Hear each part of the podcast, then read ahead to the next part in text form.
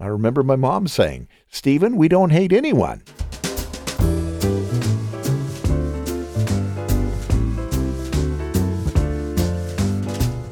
This is the LifeSpring Family Audio Bible, and coming to you from Riverside, California, podcasting since 2004, I'm your OG Godcaster, Steve Webb. This is the daily podcast where we read the entire Bible in a year. How are you? Welcome. Today we're going to read Psalms 15 through 17, and I'm calling the episode Who Can Come into God's Presence? And of course, we've got our On This Day in Church History segment. Let's get started.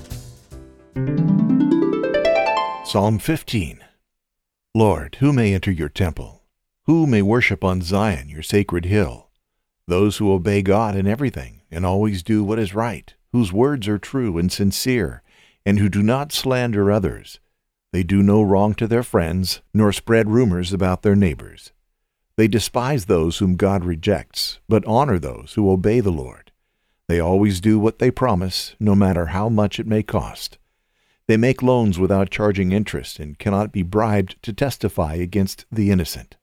Whoever does these things will always be secure.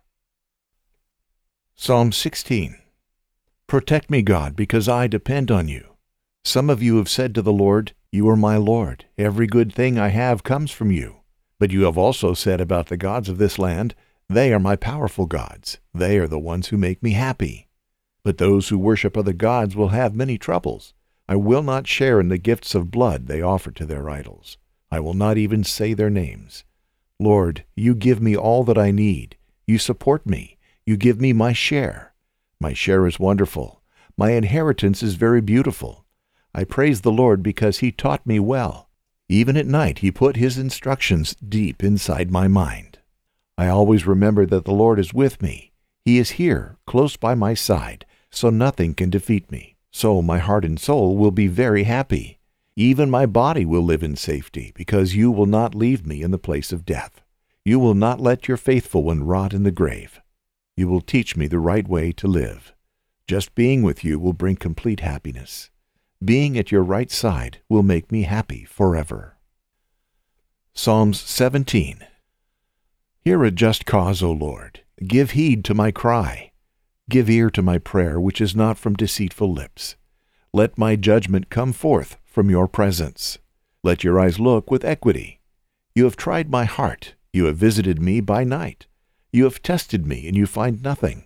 I have purposed that my mouth will not transgress. As for the deeds of men, by the word of your lips, I have kept from the paths of the violent. My steps have held fast to your paths. My feet have not slipped. I have called upon you, for you will answer me, O God. Incline your ear to me, hear my speech.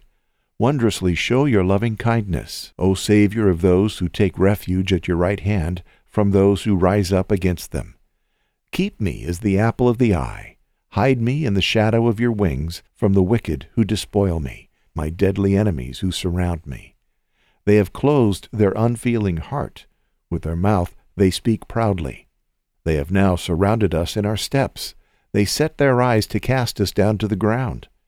He is like a lion that is eager to tear, and as a young lion lurking in hiding places.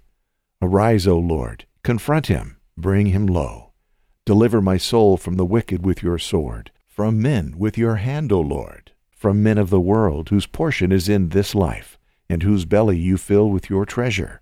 They are satisfied with children, and leave their abundance to their babes. As for me, I shall behold your face in righteousness. I will be satisfied with your likeness when I awake. I'd like to talk a little bit about our first psalm today, Psalm 15. It was our shortest one, but it's the one that I've got the most amount of comments on, so we'll talk about that one. David begins the psalm with two questions Lord, who may enter your temple? And who may worship on Zion, your sacred hill? Well, these two questions show the desire of David's heart. He longed to be in God's presence, which is what the temple represented. Well, David answers his own questions, and it's important for us to remember that he wrote from the perspective of the Old Testament or Old Covenant. And from that perspective, obedience, or the lack thereof, determined the blessings or curses that a person could expect. The person who was not in obedience to God could not expect the blessing of God's presence. Now, the New Testament gives us a different basis for receiving God's blessing and being able to be in His presence, doesn't it? Because of Jesus' sacrifice on the cross, faith in Him is the grounds on which we receive blessings and come into relationship with God. It is very important to understand, however, that obedience or rebellion is an indicator of whether we actually do have a relationship with God. Or put another way, if we have a genuine faith. 1 John 1 6 tells us, If we say we have fellowship with him, yet we walk in darkness, we're lying and are not practicing the truth. But if we walk in the light as he himself is in the light, we have fellowship with one another, and the blood of Jesus, his Son, cleanses us from all sin. So, in other words, if we say we believe, but our life doesn't reflect a changed heart, we're liars. In David's list, which, by the way, is just a representative list, not an exhaustive one, one of the things he lists is they despise those whom God rejects. Now, that sounds harsh in our ears today, doesn't it? From childhood, many of us are taught not to hate anyone. I remember my mom saying, Stephen, we don't hate anyone. Okay. but listen to Proverbs 8:13. To honor the Lord is to hate evil. I hate pride and arrogance, evil ways and false words. So the fact is, the person who does evil habitually is in fact rejected by God and the righteous man must also reject such a person. Listen carefully, though. I'm not saying that we are to assume that this person is beyond God's ability to forgive if they come to Christ. I like the way Matthew Poole, the 17th century commentator, put it. He said, He doth not admire his person, nor envy his condition, nor court him with flatteries, nor value his company and conversation, nor approve of or comply with his courses, but he thinks meanly of him he judgeth him a most miserable man and a great object of pity. He abhors his wicked practices, and labors to make such ways contemptible and hateful to all men as far as it lies in his power. So, putting it in more contemporary language, we're not to admire a person whom God rejects. We're not to envy him. We're not to flatter him. We shouldn't desire to hang around with him or go along with the things he does. We should look on him with contempt, and we should pity him. We should hate the wicked things that he does, and we should speak out and show other people the error of his ways. The thing I want to focus on there is where he said we should think on that person as an object of pity, a great object of pity. So we should pray for them. The beginning of verse 4 is, They despise those whom God rejects. And then it says, But honor those who obey the Lord. I really love Spurgeon's comment on the second half of this verse. He said, We must be as honest in paying respect as in paying our bills. Honor to whom honor is due. To all good men we owe a debt of honor, and we have no right to hand over what is their due to vile persons who happen to be in high places.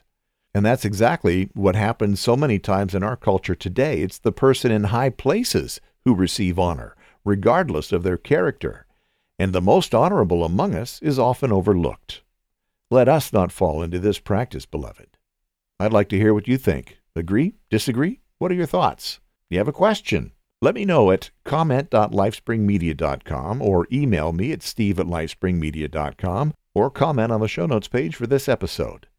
I'll read some of your comments on the show. Tomorrow's reading is Job 11 and 12. Boost! Music. I got a boostergram this morning from Sean. He said, We finished our first month a few days ago and our first book today, right? Great milestones. I really love this format. Well, Sean, you're right. The new season started on September 1st, so at the end of September, we finished up the first month. And Joshua was our first completed book, so you got that right. Now, the next book we'll finish will be Romans. We've got three more Sundays in that great book, and then one book will take us the entire year to complete.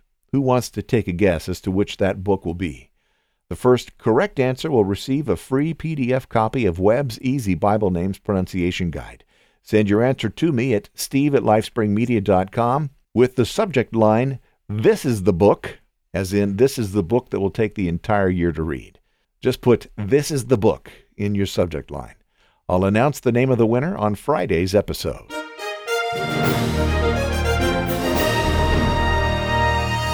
This day in church history, October 6th, 1520.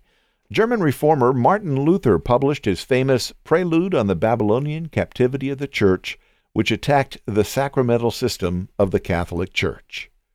And on this date in church history, 1816, William B. Bradbury was born. He was an American music teacher, editor, and publisher. He composed the music for several popular hymns, including He Leadeth Me, Savior Like a Shepherd Lead Us, My Hope is Built, and Sweet Hour of Prayer. Hey, how did you find the show? Did a friend tell you? Did you hear about the show on another podcast? Did you learn about it from a card in a box of Cracker Jacks? Let me know. Email me at steve at lifespringmedia.com and use the subject line, Here's Where I Found You, steve at lifespringmedia.com.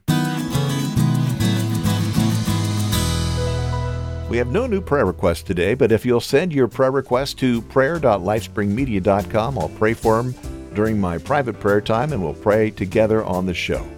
prayer.lifespringmedia.com. Comment on the show at comment.lifespringmedia.com. Email me at steve at lifespringmedia.com or comment on the show notes page for this episode. I want to hear from you. A bit of a short show today. Until tomorrow, may God bless you richly. Thanks for spending time with me. My name is Steve Webb.